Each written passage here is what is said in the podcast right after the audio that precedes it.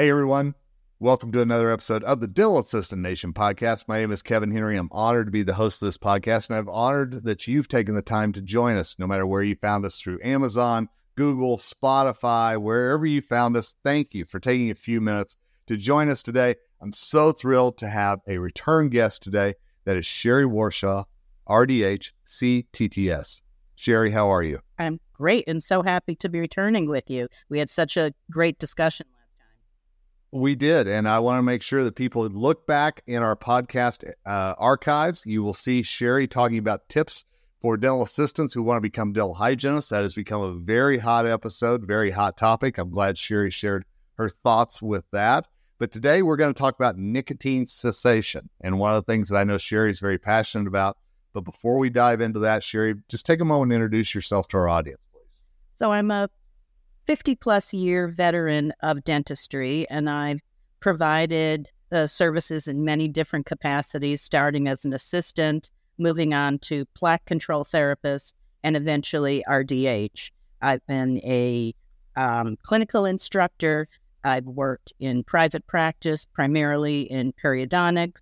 I've been a Waterpik independent educator for the past uh, going on 10 years. That, that program is reaching its 10 year anniversary. So I've I've been there since the start. And about 10 years ago, I kind of veered off into this world of what used to be tobacco cessation, which is now known as nicotine cessation. And that's that last acronym that I introduced you with, right? What does tell our audience what that stands for? So CTTS is an acronym for Certified Tobacco Treatment Specialist. My training is through the Mayo Clinic, and I hold a certification through them which requires um, re upping every couple of years and doing a certain amount of uh, CEs, which I always exceed. Well, that doesn't surprise me at all, knowing you. So, and and I know nicotine cessation, smoking cessation, what however we want to spin this. I know that that is a topic that dental professionals are honestly a little nervous to talk about with their patients, and but yet it's something that I, I know you feel as healthcare professionals, it's still something that we have to bring up whenever that patient is sitting in the chair, correct? Correct. And I think um, part of it is that there is so much to cover in dentistry and a dental appointment. But I must say that you have to these days look at that uh, dental medical crossover. And one thing that we do know is that if you are a user of nicotine in any form, um, it is going to affect your health. If you're a smoker, you're going to have the greatest deterioration of health because it's combustible. If you're an e cigarette user, we used to um, think that, oh, well, uh, the harm reduction people went all in on that. Um, and harm reduction is not something that I'm into. I'm into making people healthy. So I don't want to give them something that's less harmful I want to help them reduce their use of these products. And then, third in line comes all of these different smokeless products, things that people are putting directly in their mouth. And I think the one thing to keep in mind is there is no FDA quote unquote approved product in any of these categories. There is FDA oversight. And people sometimes get that confused when you're overseeing something, you're not putting your stamp of approval on it. You're just saying you've set up a certain amount of reg- rules and regulation, and that product is adhering to them, but it has nothing to do with safety or health. You know, and, and obviously we speak to dental assistants on this podcast. We love our dental assistants, and we know dental assistants spend so much time with their patients. And sometimes that puts them in an uncomfortable or awkward situation whenever it comes to this. What are some tips that you have and how just to bring up the conversation of nicotine cessation with a patient? So I do think that the dental assistant is uniquely positioned.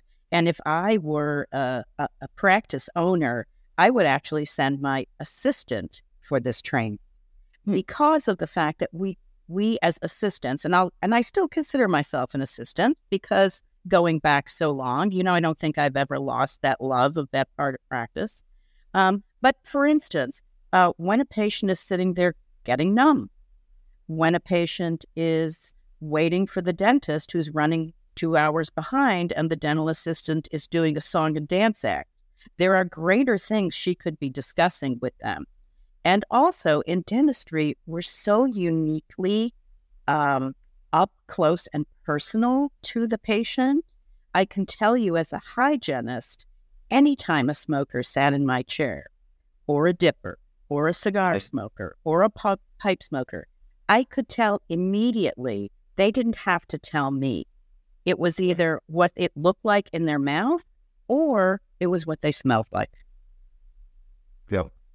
Yeah, it, it it's a giveaway. Let's be perfectly honest here. And and again, we we know those patients. We know from their charts. There's probably notes in there. You know, there's probably times that we've we've even mentioned that we've talked to that patient about it.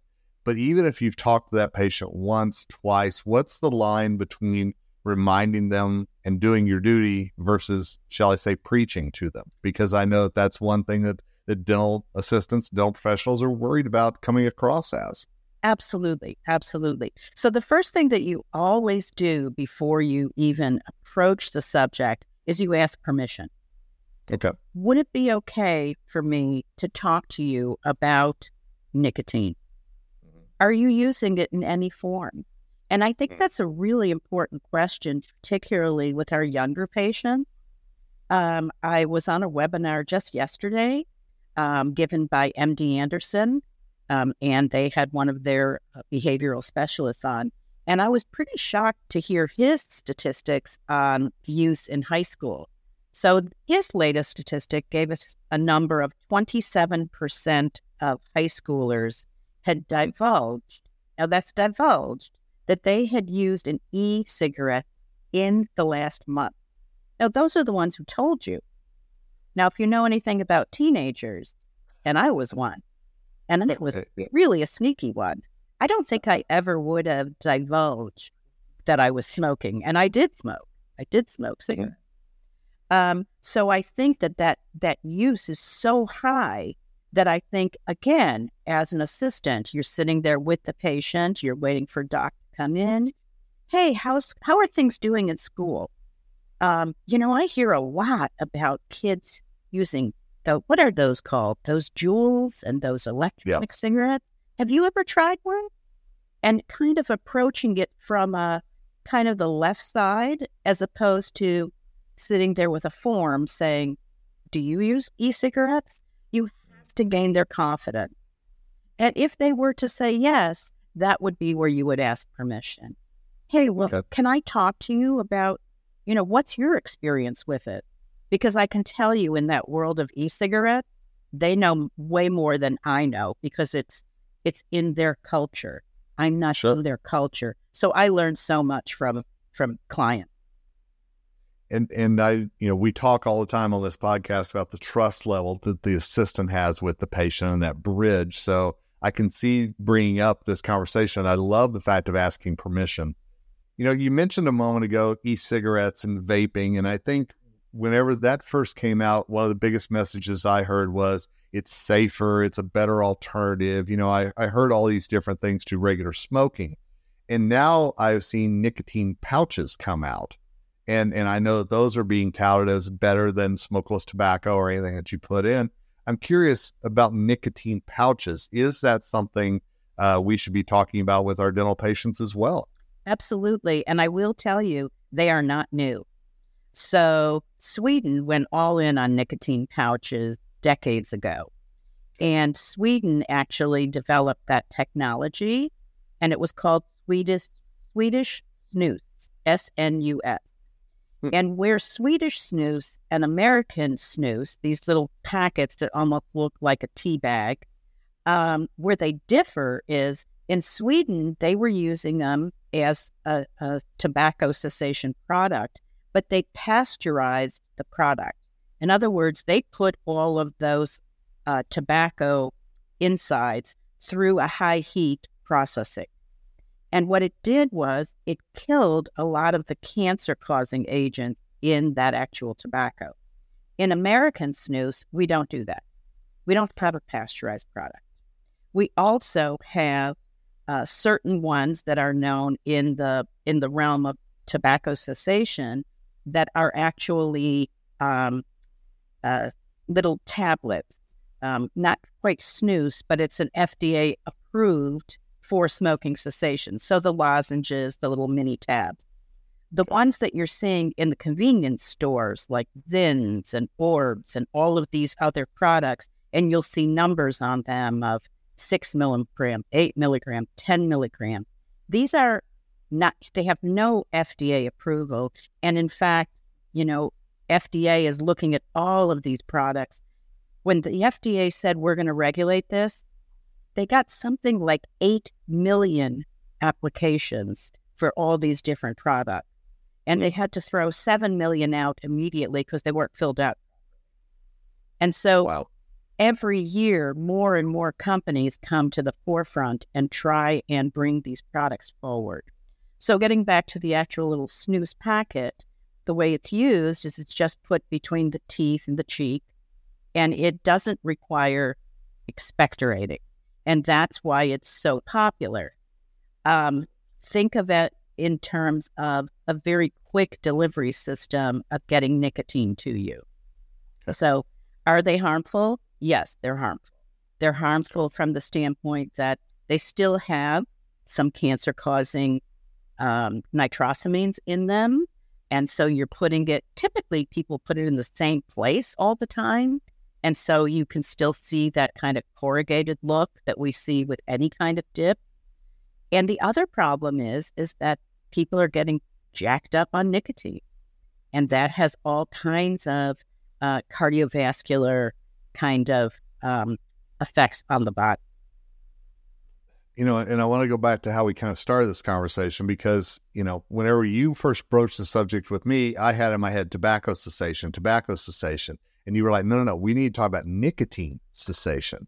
And so I think maybe in the health history form, maybe in the questionnaire, whatever, we've we've got to stop asking about tobacco and really focus in on that nicotine because otherwise you're not going to catch those little snus that we we you just talked about. Absolutely. And when I talk to any sort of uh, dental practice, I always um, recommend that that don't ask a patient, "Do you smoke?" That is not a valid question anymore because all of these users of these external products are going to say no, and then you're just moving on. You have to ask that question. Very good point. Do you use nicotine in any form? Any. Here's the other kind of scary thing. Yeah. Um, some of these products, um, particularly in the world of e cigarettes, are marketed as nicotine free. When they're hmm. tested down the road, they almost universally contain nicotine. It, it's it's scary what what we think we know, but maybe we don't know. You know, and I I think that goes for a number of things, but certainly anything that you're inhaling, certainly anything that you're putting into your body and you don't know everything that's going in there. I think that's the frightening thought and where dental professionals really need to become and be reminded that they are healthcare professionals more Absolutely. than anything else. Absolutely. And that's and that's kind of what I'm preaching here is we can't separate the head from the rest of the body and because this this delivery system is always going in orally it's all oral. There are all kinds of sequelae from all of these different products. You know, we know that, you know, tobacco is the most serious because it's combustible. It's combustible. So when it combusts, it releases all kinds of things that are nasty, and we see that in the mouth. But a lot of times people think, oh, well, you know, e cigarettes are so much better because they're a non combustible but they are giving off so many chemicals, and these chemicals are having oral implications. And and you know, as an industry, as dentistry, we have pushed so hard about the oral systemic link and talking about how periodontal disease affects the heart and Alzheimer's and all these different things. And yet we're afraid to talk about nicotine. We're afraid to talk about smoking. And again, that's such a key part of this oral systemic link that we want so badly our patients to know about. It's kind of a an irony to me in some ways. I find it very ironic. When I started this 10 years ago, I dressed myself up, got my, you know, uh, cards printed and my little pamphlet made, and went on knocked on doors with free cookies, and I got nowhere. You with free cookies? Free cookies. I mean, come on. I that would I'd let you in anytime with free cookies. Come on. And these, these were not box cookies. These were these were oh class cookies that were made oh, you're talking the real stuff. real stuff, real stuff. And I really made no headway, no headway whatsoever.